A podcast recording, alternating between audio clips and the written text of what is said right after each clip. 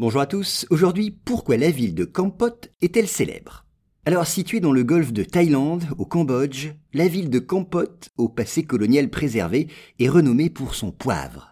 Abandonnée sous le régime des Khmers rouges, cette culture traditionnelle a retrouvé, sous l'égide de l'Union européenne, toutes ses dynamiques et obéit à des contraintes très précises, vous allez le voir. Soulignons d'abord qu'originaire de l'Inde, le poivre fut introduit au Cambodge par les Chinois, et ce, dès le XIIIe siècle mais sa culture se développa surtout à la fin du XIXe siècle. Il faut dire qu'à l'époque, le poivre cambodgien profite d'une certaine pénurie due à la baisse de la production de poivre indonésien, qui dominait jusqu'alors le marché. Par ailleurs, la France, qui a étendu son protectorat sur le Cambodge, encourage cette culture. Puis, à partir des années 1970, les Khmers rouges, qui viennent de prendre le pouvoir, interdisent la culture du poivre. Ils veulent la remplacer par celle du riz. Il faudra donc attendre les années 2000 pour voir à nouveau des plantations de poivre à Campote, qui en devient la capitale.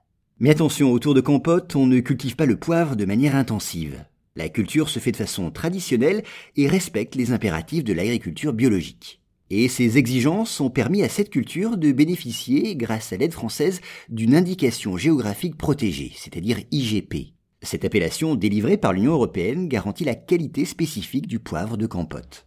Et pour avoir droit à ce label, la culture doit se faire dans certaines conditions, vérifiées par une association spécifique. C'est ainsi que seuls les pesticides et engrais naturels sont tolérés. De même, le poivre doit être récolté à la main et séché au soleil.